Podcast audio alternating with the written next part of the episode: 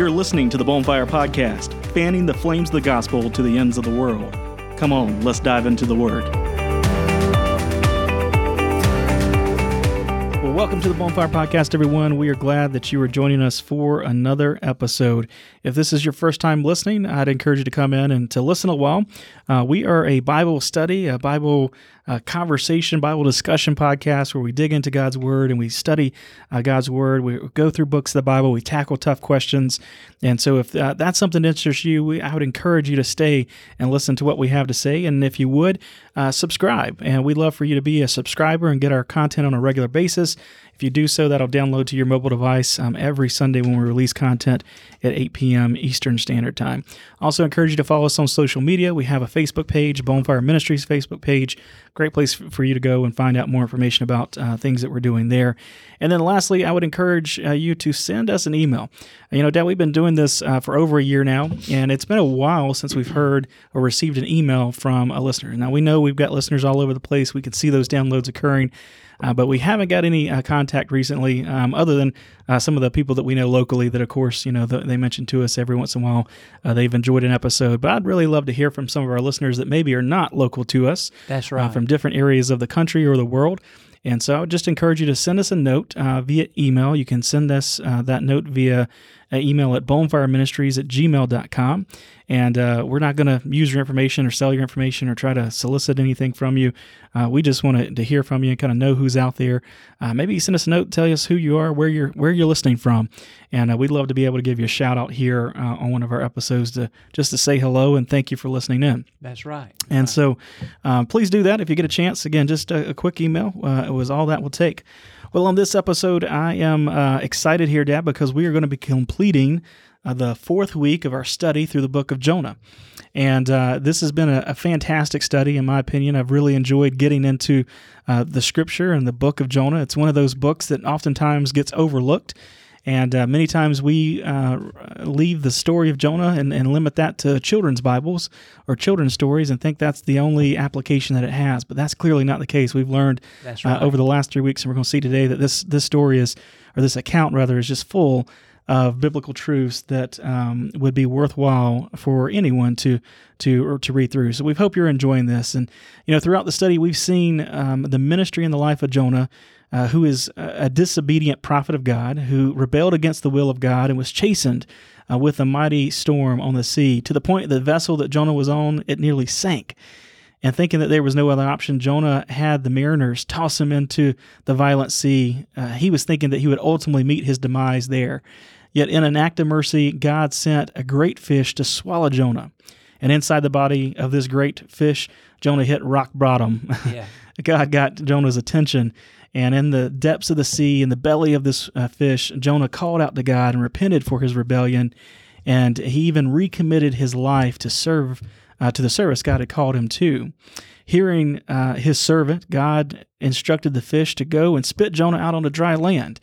And so, uh, with great obedience, that fish did just that. The fish swam over to some dry land, and out came Jonah flying through the air, landing there on the beach. Once safe on the beach, God gave Jonah a second chance. He recommissioned him to do uh, what he had told him to do the first time, to go to Nineveh and to preach. And you know, Dad, I was thinking if if uh, chapter in chapter three we see Jonah respond. Uh, you know, he had his second chance, and so he did exactly what he was supposed to do. He went to Nineveh, and the result was nothing short of amazing. A revival broke out in Nineveh. That's right. The entire city was turned upside down. The Bible tells us that every inhabitant, even the king, repented of their evil ways and their wicked ways and uh, dedicated all their time to prayer with fasting they cried out to the to God for mercy. Mm-hmm. And when God saw their repentance, uh, he relented from the disaster that he had said he would bring upon them and gave them the mercy they so desperately needed.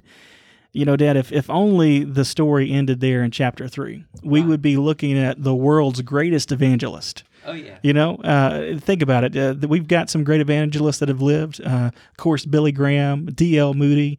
Um, what's another great evangelist that comes to your mind that from Charles from Finney, you know, from years ago. Oh, by, that, that's right. Charles, Bailey Smith in our time. Bailey Smith, uh, Charles Spurgeon, right? Right. Um, and so these are these are all just great uh, preachers, and but none of them have gone into a town and seen the entire town repent and and turn over and really seek God. And so Jonah's the only uh, preacher that we know that's ever done that, only evangelist we've ever done that. And if the story stopped in chapter three, that's how we would be looking at Jonah today. But Jonah's story didn't stop there in, uh, in chapter three. Uh, there's more to the story. There's more that we need to look at. And that's where we're going to pick up this week as we dive into our study looking at chapter four, the final chapter of the book of Jonah. So, as we dig into this chapter, there's three main happenings that I want us to look at today. Um, we're going to look at Jonah's complaint, we're going to look at God's comfort, and God's confrontation. And so those are the three things that we're going to look out look at today. If you got your Bible, I'd encourage you to go ahead and open it with us. Uh, turn over to the book of Jonah, chapter four, and we're going to look first at just the first uh, few verses there. We'll go through verse four um, as we get into this study. So let's read that together. It says, "But it displeased Jonah exceedingly, and he became angry. So he prayed to the Lord, and he said, Ah, Lord." Was this not what I said when I was still in my country? Therefore I fled previously to Tarshish. For I know that you are a gracious and merciful God, slow to anger and abundant in uh, loving kindness, one who relents from doing harm. Therefore, now, O Lord, please take my life from me, for it is better for me to die than to live. Then the Lord said, Is it right for you to be angry? That takes us there through verse 4. You know, Dan, I was thinking about this. What a strange reaction to revival. That's right? I mean, right. this revival just broken out, and you would think that uh, Jonah would be on cloud nine, that he he just got to see a massive move of God, and I could just imagine as being a, an evangelist, he would be jumping up and down and saying, "Look what God did! Look what God was able to do by using me." Uh-huh. But instead, it says in verse one that Jonah was displeased, and the word that was used there, uh, that displeased, it really means annoyed. So Jonah got annoyed at God. Mm-hmm. That's an interesting statement there. But it, not only did he get annoyed, in verse 1 it says that he became angry. And the Hebrew word that was used there, that word angry means to be boiling or burning. So Jonah burned with anger, wanting God to judge Nineveh. Instead of praising God for his mercy, Jonah issued a complaint in the form of a prayer. Yeah, you know, this is the second time in the book of Jonah where we read that Jonah prayed. His first prayer was his best prayer in the worst possible place, the fish's belly. His second prayer was his worst prayer in the best place, at Nineveh, where God was working. His first prayer came from a broken heart. His second prayer came from an angry heart. In his first prayer, he asked God to save him. In his second prayer, he asked God to kill him. And uh, folks, it's amazing that uh, Jonah responded this way to the revival. He was really, really unhappy. Unhappy. Now, when I think about Jonah, I think about the little boy that was sitting down who was asked by his mother to stand up. The little boy didn't want to do what his mother said, but because she was standing there, he had to do it. After he got up, he had the most awful frown on his face. His mother asked him why he had that frown on his face, and he said, I'm standing up on the outside, but I'm sitting down on the inside. In other words, he obeyed, but deep inside, he didn't want to. And that's the way it was with Jonah. That's, that's exactly right. What's amazing here is that uh, that Jonah goes into a prayer, and his prayer, as you said, it was it was complaining. It wasn't uh, the same prayer that he prayed the first time. The first prayer was great. This prayer is terrible, as he uh, complains to God and is bitter. And as as Jonah complains, we get a glimpse of why he rebelled in the first place. And I found this interesting. He rebelled because of God's character. Notice it says, you know, this is the reason why I went to Tarsus the first time and it was because of God's character. Ironically, Jonah was angry because God had shown himself to be exactly who he was gracious, merciful, one willing to withhold judgment that he had promised, a God who is slow to anger and full of loving kindness. Now, I want you to notice the contrast that is provided between the character of God and Jonah, and a prime example of fallen man again, let's do this one more time. It's God, the verses say he was gracious, he was merciful, mm-hmm. slow to anger, abundant in loving kindness, and one who relents from doing harm. Meanwhile, the character that Jonah displayed, again, an example of fallen man, Jonah was annoyed, he was bitter, he was angry, he was hateful. You could even say he was envious, and he was self centered.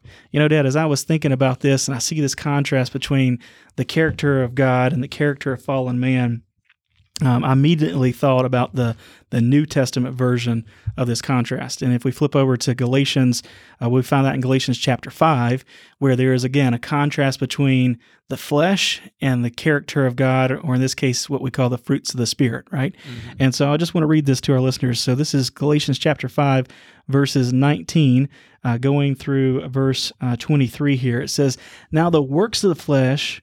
Are evident, which are adultery, fornication, uncleanliness, lewdness, idolatry, sorcery, hatred, contentiousness, jealousy, outburst of wrath, selfish ambition, dissensions, heresies, envy, murder, drunkenness, rivalries, and the like, of which I tell you beforehand, just as I've told you in time past, that those who practice such things will not inherit the kingdom of God. But look at verse 22. It says, But the fruit of the Spirit, and again, this is the Spirit that can come and dwell in us. This is the Spirit of God. This is God's character being shown through us, is love, joy, peace, long suffering, kindness, goodness, faithfulness, gentleness, and self control. Against such, there is no law. And so I just find that amazing there the contrast that is provided in the Old Testament, what we see backed up in the New Testament mm-hmm. when we mm-hmm. look at God versus fallen man. That's exactly right. You know, uh, Matt, Jonah was a good theologian. He knew the attributes of God, and he was sure that if he announced the judgment of God and the Ninevites repented, that God would forgive them and not send judgment. And as a result, eh, perhaps this is why he was even uh, really angry and his anger smoldered because as a result of the people repenting, Jonah may have thought, well, perhaps I'll be branded as a false prophet because I said God was going to destroy you guys, and he didn't. Jonah was also concerned about his reputation, not only before the Ninevites, but primarily before the Jews back home. In addition, when Jonah's friends found out that he had been the means of saving Nineveh from God's wrath, his friends would perhaps have considered him a national traitor. Well, today, when reputation is more important than character, and pleasing others and our friends is more important than pleasing God, then we are in danger of becoming a Jonah. He had good theology, but it was in his head and not in his heart. That's exactly right. And, you know, I'd encourage everyone to, to turn your eyes to verse 3 there. It says, And therefore now, O Lord, please take my life from me, for it is better for me. Look at that statement. It is better for me to die than to live. And and I think that's where we see the self-centeredness come in, right? He says it's better for me. Um, and you'll see that statement is again used a little bit later in the verses that we're going to look at. We see this self-centeredness that's there, and I believe you're right, Dad. I think you know people say, "Well, why was why was uh, Jonah so self-centered?" And I think you hit some of them right on the head. I think a lot of it was, you know, he's this prophet, and what good is a prophet who's wrong, right? right. I mean, the prophet is supposed to be able to, to prophesy and those things come true. He just went and told them in 40 days, you guys are gone, and God's not going to do it. So that's going to make him wrong from a prophet standpoint. The other thing is, uh, he's as he said, is he goes back to his home country. They're going to look at him and go, "Why did you go over there and help them out?" Right. You know, these are the people that have been cruel to us and been mean to us and been hateful, and so he was worried about himself and it was all self centered. And his heart wasn't the heart of Christ because the heart of Christ is focused in on others, mm-hmm. but his heart was focused in on himself and what was best for him. And that's why he uses that statement what is better for me? You know, in thinking about Jonah here, him getting angry and going out and sulking, so to speak, uh, outside the city, you know, even though he told everybody that God was going to judge you, and seeing these people have repented and got in sackcloth and ashes, and and uh, even their animals, and and if he would have just uh, uh, relished in what God did and say, "Listen, I'm glad God forgave you, and and and He's going to relent. I see what's happening." And so now I'm going to teach you about God. But he missed the opportunity to teach them about God. I remember I had a professor when I was in seminary that had been a missionary in Japan. And following World War II, you know, of course, the United States fought Japan, and there's a lot of animosity between, you know, the Americans and the Japanese for many years, many, many, many years. I know my dad, he was in uh, World War II and he was in the Navy. He fought the Japanese and the Battle of Okinawa was out in the Pacific and he wouldn't even buy a Toyota. He said, oh, I would just fatten them up to kill our grandkids. You know, uh, there's this animosity there. Yep. And so uh, I guess because people had lost loved ones and friends and, and, and fighting at, at that time, J- Japan's not our enemy now, Sure. but fighting an enemy. And so people uh, uh, would not go over and, and respond. Perhaps they were afraid of the Japanese, how they would react to them, because we did drop two bombs that wiped out two cities completely. Yeah. And so they were afraid to go over there. Jonah was afraid to go to Nineveh as a missionary. You know, they were afraid to go to Japan. But the window of opportunity was open. You see, the Japanese had worshiped their emperor, you know, and emperor worship was dead, Yeah. you know. And so if the if the Christians had sent missionaries and the missionaries would have went, they could have taught these people about Jesus. And now Japan is one of the most, if not the most secularized nation in the world. Certainly. And it did not have to be. My my professor went over there and he taught the people about Jesus, but his he was a small minority. The window of opportunity was up, but after a period of time, it shut. Uh, and so you see, he had a period of time. Jonah did to teach these people about the one and true God, to teach them further. You know, it's more than uh, people need to do more than repent. They need to learn and grow. Mhm. And and Jonah missed that. That's exactly missed an right. opportunity. And and as you were talking there, you know, I was thinking to myself, I think a lot of people would be very quick to pick up a stone to throw at Jonah and say, "Look at him, you know, being so self-centered." And, and in his mindset. But if you think about it, I think in that example that you gave there is a prime example. How many of us really want everyone around us to come to know Christ? Uh, you know, are there certain races that you think are not worthy of salvation? Are there certain uh, nationalities that you, you you don't feel like are worthy of salvation? Um, I think that there's uh, part of the evilness of flesh is the fact that we think that we are more deserving of God's salvation than maybe someone else. And I think that's what we're seeing here play through in, in Jonah is that, you know, he, he felt like, well, you know, I, I'm a righteous person, but these are evil people. They're not worthy of your mercy and your grace. And I think it's very possible, even for us, uh, to get caught up in that trap sometime. But it, again, if you've got the heart of God, God's heart is for everyone to be saved. He he doesn't want anyone to perish. And that means that yeah, do I want the Taliban to be saved? Yes, I do. Right. Do I want whoever China right now? China is probably one of our top enemies right now, based off everything that's going in this world. Do I want people in China to be saved? I do. I want every one of them to be saved. And uh, do I want people that don't look like me to be saved? I sure do. Um, because I've asked God to give me His heart. I want to. I don't want to have. I want to have His eyes. I want to have His heart for my world. Because if I leave it in my flesh, then I'm going to be sitting kind of like uh, Jonah, and I'm going to go on and exclude people from God's grace and God's mercy, and that's not the way it's uh, supposed to be. That's right. So we see um, here that uh, again Jonah is is uh, he's self centered and, and he says that he he wants to die. So we again you you pointed out Dad is so strange. Uh, in Jonah's first prayer, he prayed that he would he would be saved, that his life would be saved, and now he's praying he's going to die. Yeah. And so we just see these two opposite ends of the spectrum. And and couldn't you imagine? And, and again, this is where the the the character of God, God's gracious, merciful, long uh, suffering, slow to anger, abundant in loving kindness, when He relents from doing harm. I'm so glad God's God and I'm not, because at this point I would have lit Jonah on fire uh, for for being the way that he is. But notice how uh, God responds to him. God responds with patience and kindness, and he just asked a question. He says in verse four, "Then the Lord said, Is it right for you to be angry?" Think about it. I mean, if I had my finger on the button that could zap somebody, I would have zapped him so quick. Uh. Yeah, I would have zapped Jonah. Um, but but see, thank God I'm not God because God is gracious. He's merciful. He's slow to anger. He's abundant in loving kindness, and He's one who relents. You know, uh, Matt, I got to thinking about this. Um, what right do do we have to question God? What right did Jonah have to question God? Over in Romans chapter 9, verses 14 and 15, you know, perhaps it was the Jewish Christians were scratching their head thinking, you know, I don't understand this thing about God including the Gentiles.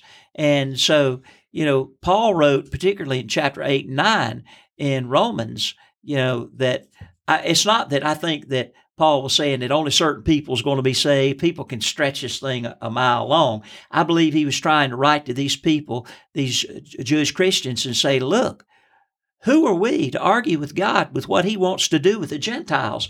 And uh, uh, Paul wrote in Romans 9 14 and 15, For what shall we say then? Is there unrighteousness with God? Certainly not. For he says to Moses, I will have mercy on whomever I will have mercy, and I will have compassion on whomever I will have compassion. And so, hey, God's the one in charge. If He wants to have compassion on people, it's up to Him. He's the Creator. And this is some a, a lesson we need, and it's a lesson that Jonah certainly needed, and he got that lesson. Mm, amen. So let's move on. Let's look at um, the next section of Scripture, and let's look at God's comfort. So look at verses five through eight here. It says, "So Jonah went out of the city and sat at the east side of the city. There he made himself a shelter and sat under it in the shade." Till he might see what would become of the city. And the Lord God prepared a plant and made it come up over Jonah, that it might be shade for his head to deliver him from his misery. So Jonah was grateful for the plant. But as the morning dawned the next day, God prepared a worm, and it was so damaged the plant that it would wither. And it happened that when the sun arose, that God prepared a vehement east wind, and the sun beat on Jonah's hand, so that he grew faint. Then he wished for death for himself and said, It is better for me to die than to live. Again, that takes us through verse 8 there. Dad, what we see here is we see that God's sulking servant, he walked out of the revival. Mm-hmm. Now, just imagine this God's moving in this city. And I don't know about you, whenever God's moving, that's where we need to be. Uh, mm-hmm. We need to be in the midst of his presence and where he is. But Jonah decides to walk right out of the revival, and he goes out and he sits on the side of the city, um, and he went out there really to pout. And I mm-hmm. think, you know, I've got a kid, and well, obviously I'm your kid, uh, so all of us that have children uh, know what it means to pout. You know, yeah, we've told poochy lips. That's that's right. We've told our kids to, to do something or not to do something, and then they've kind of stomped away over off to themselves, crossed their arms, and they don't want to talk to anybody because they're pouting. And I really see this is what was happening with Jonah. He was he was discouraged or disgruntled and displeased with the result. It said he was angry at God, and he just wanted to go over there, cross his arms, and just have himself a good pouting session there to see what was was going to happen uh, to the city. Now, secretly, I believe he still was wishing and hoping that God would rain down destruction on the Ninevites. I'm yeah. sure he sat there on the side of the city and was just like, "Come on, just just burn it down, burn it down." That's what he wanted. As if his pouting was going to change anything. That's what children do with their pouting. They think it's going to change mom and yeah, dad. they, they do it to see if they can get their way, right? Right. And that's that's exactly what we see uh, here. Jonah doing is seeing if he can get his way. And despite this, I find it amazing that God, uh, remarkably, he, he still deals with Jonah with um, a, a, a, tenderness. And he, he does it in an effort to bring him back into a place of joy and fellowship. I find it interesting that, that God goes as far as even to comfort uh, Jonah. It says that God prepared a plant, and this plant sprung up and grew up real large, and leaves came over him and, and shedded uh, and shaded him from the sun and, and blocked off the wind. And you know, this is a, probably a desert area, and so I imagine there's sand blowing all over the place when that wind blows. And so this was a good shelter for him. And uh, the Bible says that when that happened, uh, Jonah was grateful. I find it interesting that Jonah's demeanor and his uh, his happiness is always based on what's happening to him, right? Mm-hmm. Uh, and as as long as it's, things are going his way, he's happy. Uh, but when things are not going his way, then you see uh, his heart come out uh, and that self centeredness come out. But the Bible also tells us that God removed his comfort, and that when he did, the winds blew and the sun beat down on Jonah's head, and once again he wished for his death. You know, Dad, I believe that God purposely did this to expose Jonah's self centered heart. Now, obviously, God could see to his heart, but he wanted to expose it so that Jonah could see it. And ultimately, he was going to use that uh, to confront Jonah about his the condition that his heart's in in the coming verses that we're going to talk about. You know, uh, uh, this kind of jumped out at me when you read those scripture verses a while ago. I kept hearing the word prepared prepared, prepared. Yep. And I, it, it drew me back to uh, Jonah chapter 1, verse 17, where it says, Now the Lord had prepared a great fish to swallow Jonah. God is all knowing. He already knows ahead of time what's going to happen and what he's going to do. He is never caught, so to speak, with his pants down. You That's know, right. he's already he's always uh, ready, and he had already prepared that fish to swallow old rebellious Jonah, and he had already prepared the plant. Have you ever seen a, a, a seed put in the ground, and overnight that seed grow up to be so big that it would cover a man's head with shade? No, God No. had already made that sure that seed was planted in the ground for that plant. He knew that the day was coming when that plant was going to be used to, to teach Jonah a lesson. He prepared the plant, and then after the uh, the plant died because he prepared a worm to cut that plant. We call them cut worms Yep. in the South. And then he prepared a vehement uh, east wind to blow on Jonah. You see, uh, God's all knowing, all knowledgeable. I just wanted to point that out because he knew what was going to happen with Jonah and he had already planned to teach him a lesson. That's right. He was orchestrating the whole thing, and that's one of the, the lessons that we learned. Uh, maybe uh, last episode or, or one before, we talked about the sovereignty of God and how God is in control, and that uh, that that everything is is kind of being moved around and put in place uh, based off of His will and His desire. And so we see that playing out here. He was he was putting the pieces in play that needed to be there in order to to really show Jonah. And I, and I think truly, um, as I said, is I think he was doing it. He was doing being it so uh, tender. He was being so um, again merciful to Jonah. After all Jonah's done, I mean, I, again, I would have already zapped Jonah, but here God is. He's providing for him, and then he's trying to teach him something because uh, God really wanted him to to come in and share in the joy and the fellowship of what's happening. I mean, can you imagine the revival that was going on just inside that city? That that should have been a time of, of Jonah and God celebrating together and just having a, a great time at the, the work the Lord had done. Um, but instead, he was out there pouting. Jonah is so much different from uh, evangelists and preachers today when we go preach a revival. I'm the one sulking after I've preached my heart out and I see no movement of God. Yeah. You know, Yeah. and uh, eh, but here Jonah saw a movement of God and he's sulking. You That's, know? that's exactly right. So again, I think he purposely did this. Again, uh, God did to expose um, the self-centeredness of, of Jonah's heart, and then we're going to see in the next verses where uh, God actually uses this experience to really confront Jonah um, about what his uh, what is going on in his heart. And so let's look at these these last verses in the book of Jonah here. Look at verse nine through eleven. We'll read that together. It says, "Then God said to Jonah." Is it right for you to be angry about the plant? And he said, It is right for me to, to be angry even to death. But the Lord said, You had pity on a plant which you had not labored, nor made it grow, which came up in a night and perished in a night. And should I not pity Nineveh, the great city in which there are more than 120,000 persons that cannot discern between their right hand and their left, and much livestock? And so, Dad, here in these uh, final verses, we see again God confronts Jonah, and he says, "I just gave you an example. I just put this plant here, and I took the plant away, and and your heart, you you had pity uh, on yourself and on this plant." And he said, "How much more should I be concerned about?" Uh, if you're going to be concerned about that plant, how much more should I be concerned about the lives that are inside this city? So he confronts Jonah. What I find interesting, Dad, though, is we don't see Jonah's response. Uh, the, the the Bible and this particular book of the Bible ends open ended, and it ends with this question of this conundrum here um, of what is more important. And I think that's uh, that's interesting the way that it ends. I think I was as I was reading and study, I found that there was only one other book in the Bible. I think it may have been Amos that ends in this manner, where it ends just with an open question and kind of leaves you hanging. Um, and so the the point that I see here, Dad, is that this uh, question, well, not only is for Jonah, but it's really for us as readers. And the the critical question I see here is: Is it right to have more concern for temporal things than the things of eternal than the eternal destiny of human souls? That's the question that he Yeah. asked. right. He said, "You're caring about this plant, something that doesn't even matter." hmm and I'm caring about lives. I'm caring about the souls of the of people. Now, which one's more important? And I think that's a great question that that all of our audience and you and I need to consider ourselves.